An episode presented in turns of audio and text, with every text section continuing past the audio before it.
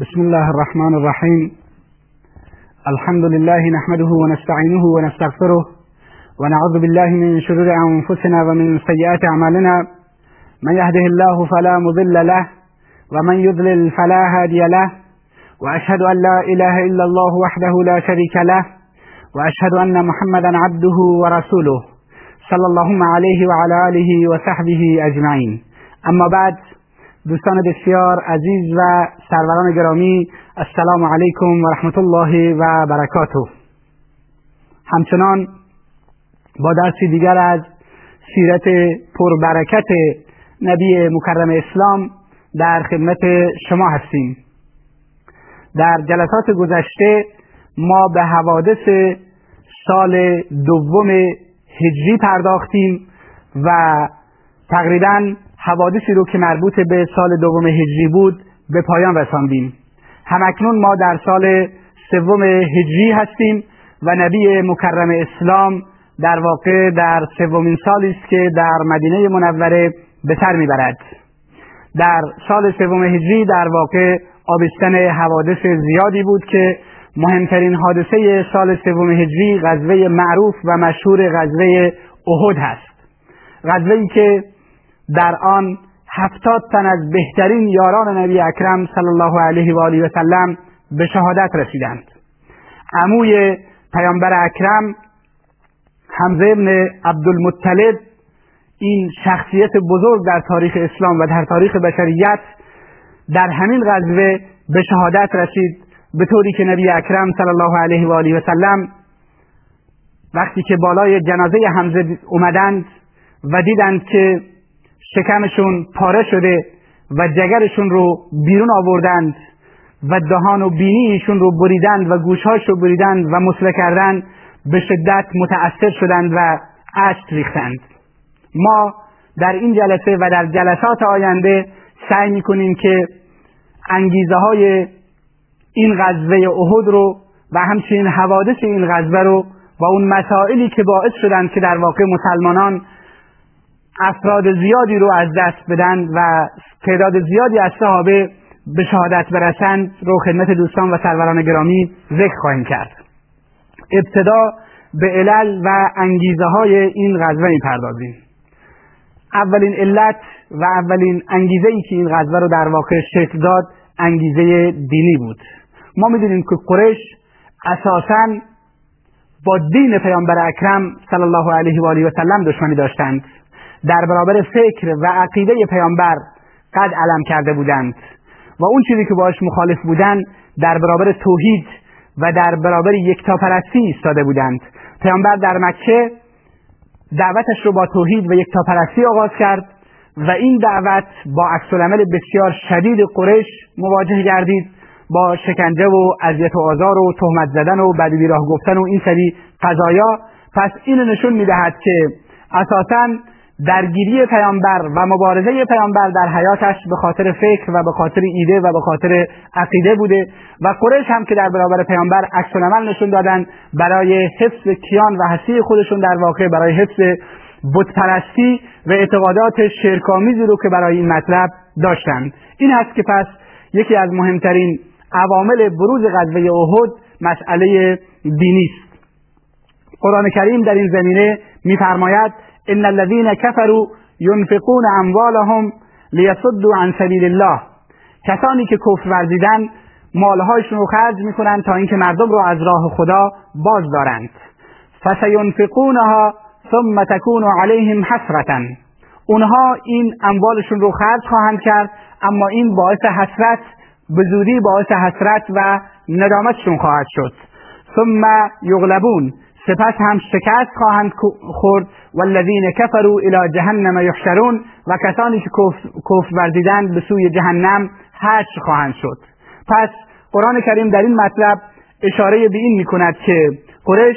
به خاطر فکرشون و به خاطر عقیدهشون در رابر توحید ایستادن اموالشون رو خرج می‌کردن تا مردم رو از توحید باز دارن قرآن کریم میگه که شما باید بدونید که اینها اموالشون رو خرج می‌کنن اما سرانجام پشیمان خواهند شد. و به جز در دنیا به جز از ندامت و حسرت و پشیمانی چیزی برای اونها نخواهد داشت و در روز قیامت هم به سوی جهنم حشر خواهند شد. در واقع میگه که کفاری که قرآن کریم میفرماید که کفاری که در برابر اسلام و در برابر دعوت اسلامی و در برابر توحید و یکتاپرستی نیستند نتیجه حتمیشون این هست که خسرت دنیا و الاخرت میشند دنیاشون رو از دست خواهند داد اموالشون رو برای جلوگیری از اسلام و دعوت خرج خواهند کرد و بعد از اون هم نهایتا شکست از آن اونها خواهد بود و شکست قطعی خواهد بود شکست اونها. و اون هم ما می‌بینیم که چگونه پیامبر اکرم صلی الله علیه و آله و سلم در دوران 23 سال مبارزه و دعوت مردم به سوی اسلام سرانجام باعث گردید که قریش و مشرکین و ایدولوژی شرک و کفر شکست بخورد و تعداد زیادی از اونها کشته بشن و با تمام امکاناتی رو خرج کردن. پس قرآن میگه که شما اگر این کار بکنید کفاری که در برابر دعوت نیستن و می‌خواهند در برابر دعوت اسلام قرار بگیرن در واقع اینها رو خرج خواهند کرد. باعث حسرت و ندامت و پشیمانی اونها خواهد شد به خاطر اینکه مال و زندگی و سرمایه خودشون از دست میدن و بعد هم روز قیامت به سوی جهنم حشر خواهند شد. این در حالی است که قرآن کریم به مسلمانان میگه که درباره مسلمانان میفرماید ولا تقولوا لمن یقتل فی سبیل الله امواتا. برای کسانی که در راه خدا کشته شدند به اونها مرده نگید. بل احیاء عند ربهم یرزقون. بلکه اونها زندن و نزد پروردگارشان رزق و روزی می‌خورند. در نتیجه ببینیم تفاوت از کجا به کجاست. مسلمانی که در راه ایده و عقیدهاش مبارزه می‌کند در واقع درسته که زحماتی رو متحمل می شود و مشکلاتی رو متحمل می شود و شاید هم در دنیا کشته شود. اما به هر حال آخرت جایگاهش در بهشت هست. در حالی که کفار در آخرت به سوی جهنم می روند پس اولین سبب و اولین انگیزه غزوه بدر انگیزه دینی بود که اینها می‌خواستند دین خودشون رو اون عقیده شرکامیز خودشون رو قریش حفظ بکنن و در برابر توحید و انتشار و گسترش توحید و یکتاپرستی در دنیا مبارزه بکنند. دومین مسئله و دومین سببی که باعث غزوه احد در واقع گردید علت اجتماعی و انگیزه اجتماعی بود. انگیزه اجتماعی اینگونه بود که می‌دونیم که کفار در جنگ بدر شکست سنگینی خوردن تعداد زیادی از افرادشون رو از دست دادن و اموال زیادی رو هم صحابه به غنیمت گرفتن و سرانشون امثال ربیعه و افراد زیادی کشته شدن و این مسئله باعث شد که اینها در واقع در میان مردم بدنام بشن و به این دلیل اونها در فکر این بودن که از پیامبر و صحابه انتقام بگیرن با توجه به اینکه این شکست سنگین رو در متحمل شده بودند در سال گذشته در غزوه بدر پس می‌خواستند با راه انداختن جنگ جدیدی و اومدن به این غزوه که بعدها به غزوه احد معروف گردید اینگونه جبران خسارت های اجتماعی رو که در گذشته دیدن و سران و شخصیت های بزرگشون کشته شدن اینگونه اینها رو جبران بکنند. علت دیگر این غزوه در واقع علت اقتصادی بود. ما می‌دونیم که معروف و مشهور هست که قرش اقتصادشون با تجارت شکل گرفته بود و مردم مکه اساسا زندگیشون رو با تجارت سپری می‌کردن. یک سفر در زمستانها به یمن و سفر, سفر دیگری رو در تابستانها به شام داشتن و اینگونه کالاهای یمن رو به شام و کالاهای شام رو به یمن رد و بدل می‌کردند و از این طریق اقتصادی برای خودشون تدارک دیده بودند و زندگیشون رو میگذراندن و مسائل جنگی و نظامی تهیه می‌کردند و اینگونه در میان مردم جایگاه اجتماعی داشتند و با این اقتصادشون می‌تونستند کارهای زیادی بکنند اما وقتی که پیامبر اکرم در مدینه منوره مستقر گردید تحرکات نظامی گسترده پیامبر اکرم باعث شد که اقتصاد اونها به شدت لطمه ببیند به طوری که قریش تقریبا انظر اقتصادی زمینگیر شده بودند و نمی توانستند حرکت زیادی رو برای ادامه حیات اقتصادی خودشون انجام بدن و اگر احیانا هم این کار رو می‌خواستند انجام بدن با برخورد پیامبر و صحابه مواجه می شدن و چه بسا که اموالشون هم گرفته می‌شد. در نتیجه عملا قریش دچار یک بنبست اقتصادی شده بودند و چاره جزی نداشتند که برای برون رفت از این بحران اقتصادی و از این محاصره اقتصادی که پیامبر اکرم به سوی به طور غیر مستقیم بر اونها در واقع گذاشته بود می‌خواستن از این بنبست اقتصادی بیرون بیان. این است که نیاز به یک حرکت نظامی داشتند. و قرآن در این آیه قرآن کریم اشاره به همین مطلب حرکت اقتصادی قریش دارد. اونجایی که میفرماید لإیلاف قریش ایلافهم رحلت الشتاء و صیف که اشاره به سفر اینها در زمستان و تابستان سفر زمستانیشون به یمن و سفر تابستانیشون به شام اشاره می نماید که هر تا سفر از طرف مسلمانان و ارتش اسلامی دچار مشکل شده بود. پس اساسا می‌تونیم به طور قطع و قاطعیت بگیم که یکی از انگیزه های این جنگ در واقع انگیزه اقتصادی بود و قریش می‌خواست انحصار اقتصادی رو بشکند. علت دیگری رو که این غزوه داشت و خیلی هم مهم بود علت سیاسی بود. ما می‌دونیم که قریش در شبه جزیره عربستان از جایگاه سیاسی بالایی برخوردار بودند اون هم به علت مکانتی که در قره در شهر مکه و در کنار خانه کعبه داشتند و همچنین قدرت و نفوذ سیاسی بالایی رو بر سایر قبایل عرب در واقع به تجربه و آزمایش گذاشته بودند و همه دنیا از نظر سیاسی و اجتماعی و قدرتی از اونها حساب می برد و کسی جرأت نداشت که به قریش بگه بالای چشمتون ابرو زیرا قریش قدرت برتر سیاسی و اجتماعی و اقتصادی در منطقه بودند و هر کسی که حرکتی انجام می‌داد اون حرکت رو سر جای خودش مینشوندن و خفهش می‌کردن. چنانچه می‌خواستند با حرکت اسلام هم این کار رو انجام بدن. اما این قریش بعد از شکستی که در غزوه بدر خوردن این جایگاه سیاسیشون در میان قبایل مختلف و شبه جزیره عربستان به شدت متزلزل گردید و در واقع این جایگاه و این قدرت سیاسی خودشون رو از دست دادن. در نتیجه قریش به این فکر افتادند که بار دیگر قدرت سیاسی خودشون رو در واقع دست پا بکنن و بیان و در برابر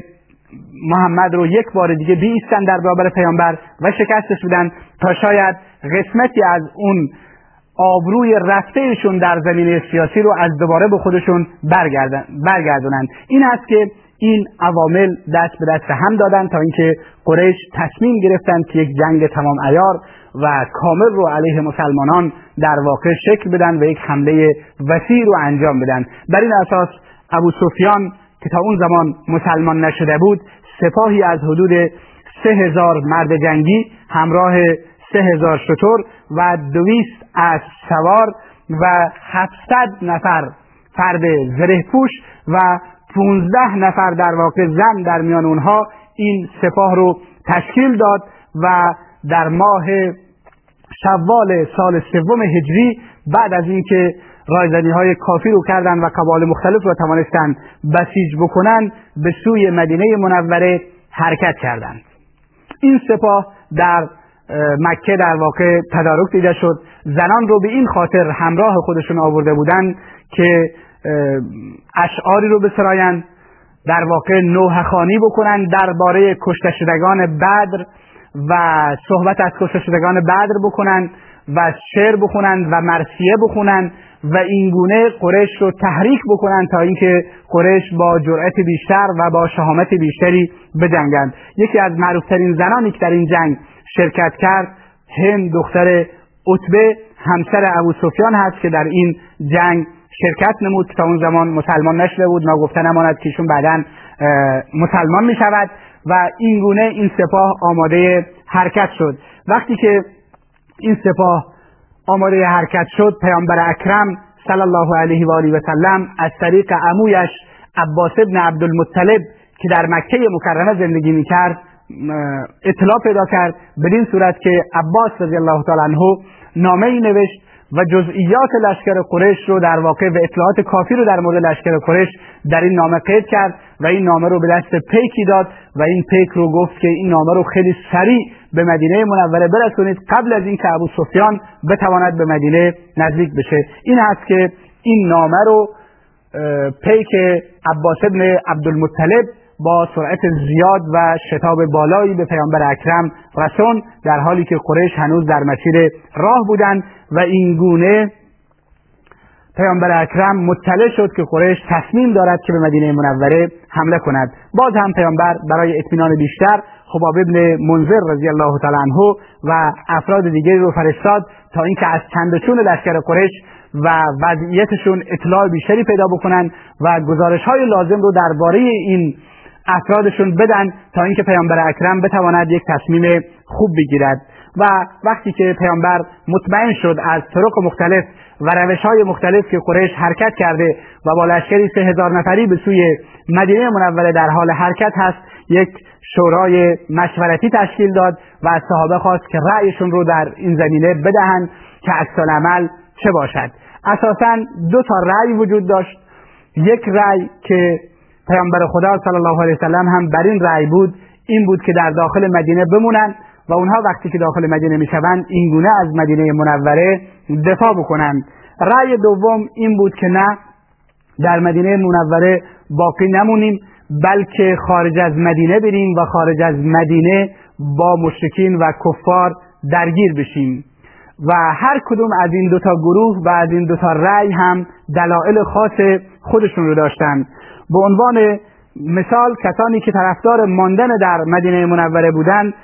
می‌گفتند که ما اگر در داخل مدینه بمونیم سپاه کفر در اطراف مدینه زیاد منتظر میشن و چون قریش هماهنگی کاملی سپاهی که داره میاد از یک هماهنگی کامل برخوردار نیستند و افراد و گروه های متفاوتی هستند اینها پراکنده میشن و دچار مشکل میشن. و رأی دومی که دلیل دوم می‌گفتند که مردم مکه وارد شهر مدینه نمی‌تونن به راحتی بشن. اگر هم وارد بشن در داخل کوچه های مدینه رو خوب نمی‌شناسند و برایشون جنگیدن دشوار هست. ثانیا می‌گفتند مدافعان مدینه در داخل مدینه با تمام توان از مدینه دفاع خواهند کرد چون زنان و فرزندانشون اینجا هستند و با شجاعت و شهامت بیشتری خواهند جنگید. همچنین دلیل دیگری که ارائه می‌دادند این بود که می‌گفتند مشارکت زنان و کودکان در داخل مدینه باعث می شود که اونها در واقع قدرتشون ضعیف بشه زنان و کودکان می توانند سنگ پرتاب بکنند و این آرا رو ارائه می‌دادند اما در عوض صحابه ای که در جنگ بعد شرکت, شرکت نتونسته بودن شرکت بکنند و فضایل جهاد و فضایل شهادت در راه خدا رو شنیده بودند و شیفته این بودند که لحظه زودتر در راه خدا به شهادت برسن اونها تشنه این بودند که بیرون از مدینه برند و بیرون از مدینه با لشکر دشمن بجنگند و بقای در مدینه رو نوعی در واقع عقب نشینی و نوعی دادن ذلت به دشمن تلقی می‌کردند این هست که اصرار داشتند که از مدینه منوره بیرون برند تا اینکه نبی مکرم اسلام تصمیم گرفتند که از مدینه منوره بیرون بشند و در اونجا با اونها بجنگند ظاهرا وقت برنامه به پایان رسیده است. ما خلاصه درس امروز رو اینطوری مختصرش می‌کنیم که غزوه احد با انگهای مختلف دینی اجتماعی اقتصادی و سیاسی صورت گرفت. انگیزه دینیش این بود که قریش اساسا مبارزه و جنگشون با پیامبر اکرم به خاطر دین و عقیده و فکر پیامبر بود می‌خواستن جلوی عقیده توحیدی رو بگیرن. دلیل اجتماعیش این بود که قریش سرانشون در بدر کشته شده بودند و اینگونه در میان قبایل و شبه جزیره عربستان بدنام شده بودند. باید این بدنامی رو به نحوی جبران می‌کردند و دلیل اقلیش هم, هم این بود که قریش عملا از حرکت اقتصادی و تجارتی که به شام و یمن داشتند توسط نیروهای اسلامی باز داشته شده بودند و نوعی به نحوی در یک محاصره اقتصادی به سر می بردن و باید این حصار اقتصادی رو می شکستن و علت سیاسیش هم این بود که چون در جنگ بدر شکست خورده بودند قدرت سیاسی خودشون رو از دست داده بودند به دنبال این بودند که این قدرت پوشالی و که بر اساس اقتصاد و سیاست در واقع کسبش کرده بودن این قدرتشون رو از دوباره تثبیت بکنن و حیبتشون رو از دوباره برگردونن. این هست که با سه هزار مرد نظامی تصمیم گرفتند که با پیامبر اکرم صلی الله علیه وسلم در مدینه حمله بکنند تا جلسه دیگر و وقتی دیگر که ما ادامه غزوه احد رو خدمت بینندگان خواهیم گفت شما را به خدای بزرگ میسپارم السلام علیکم و رحمت الله و برکاته.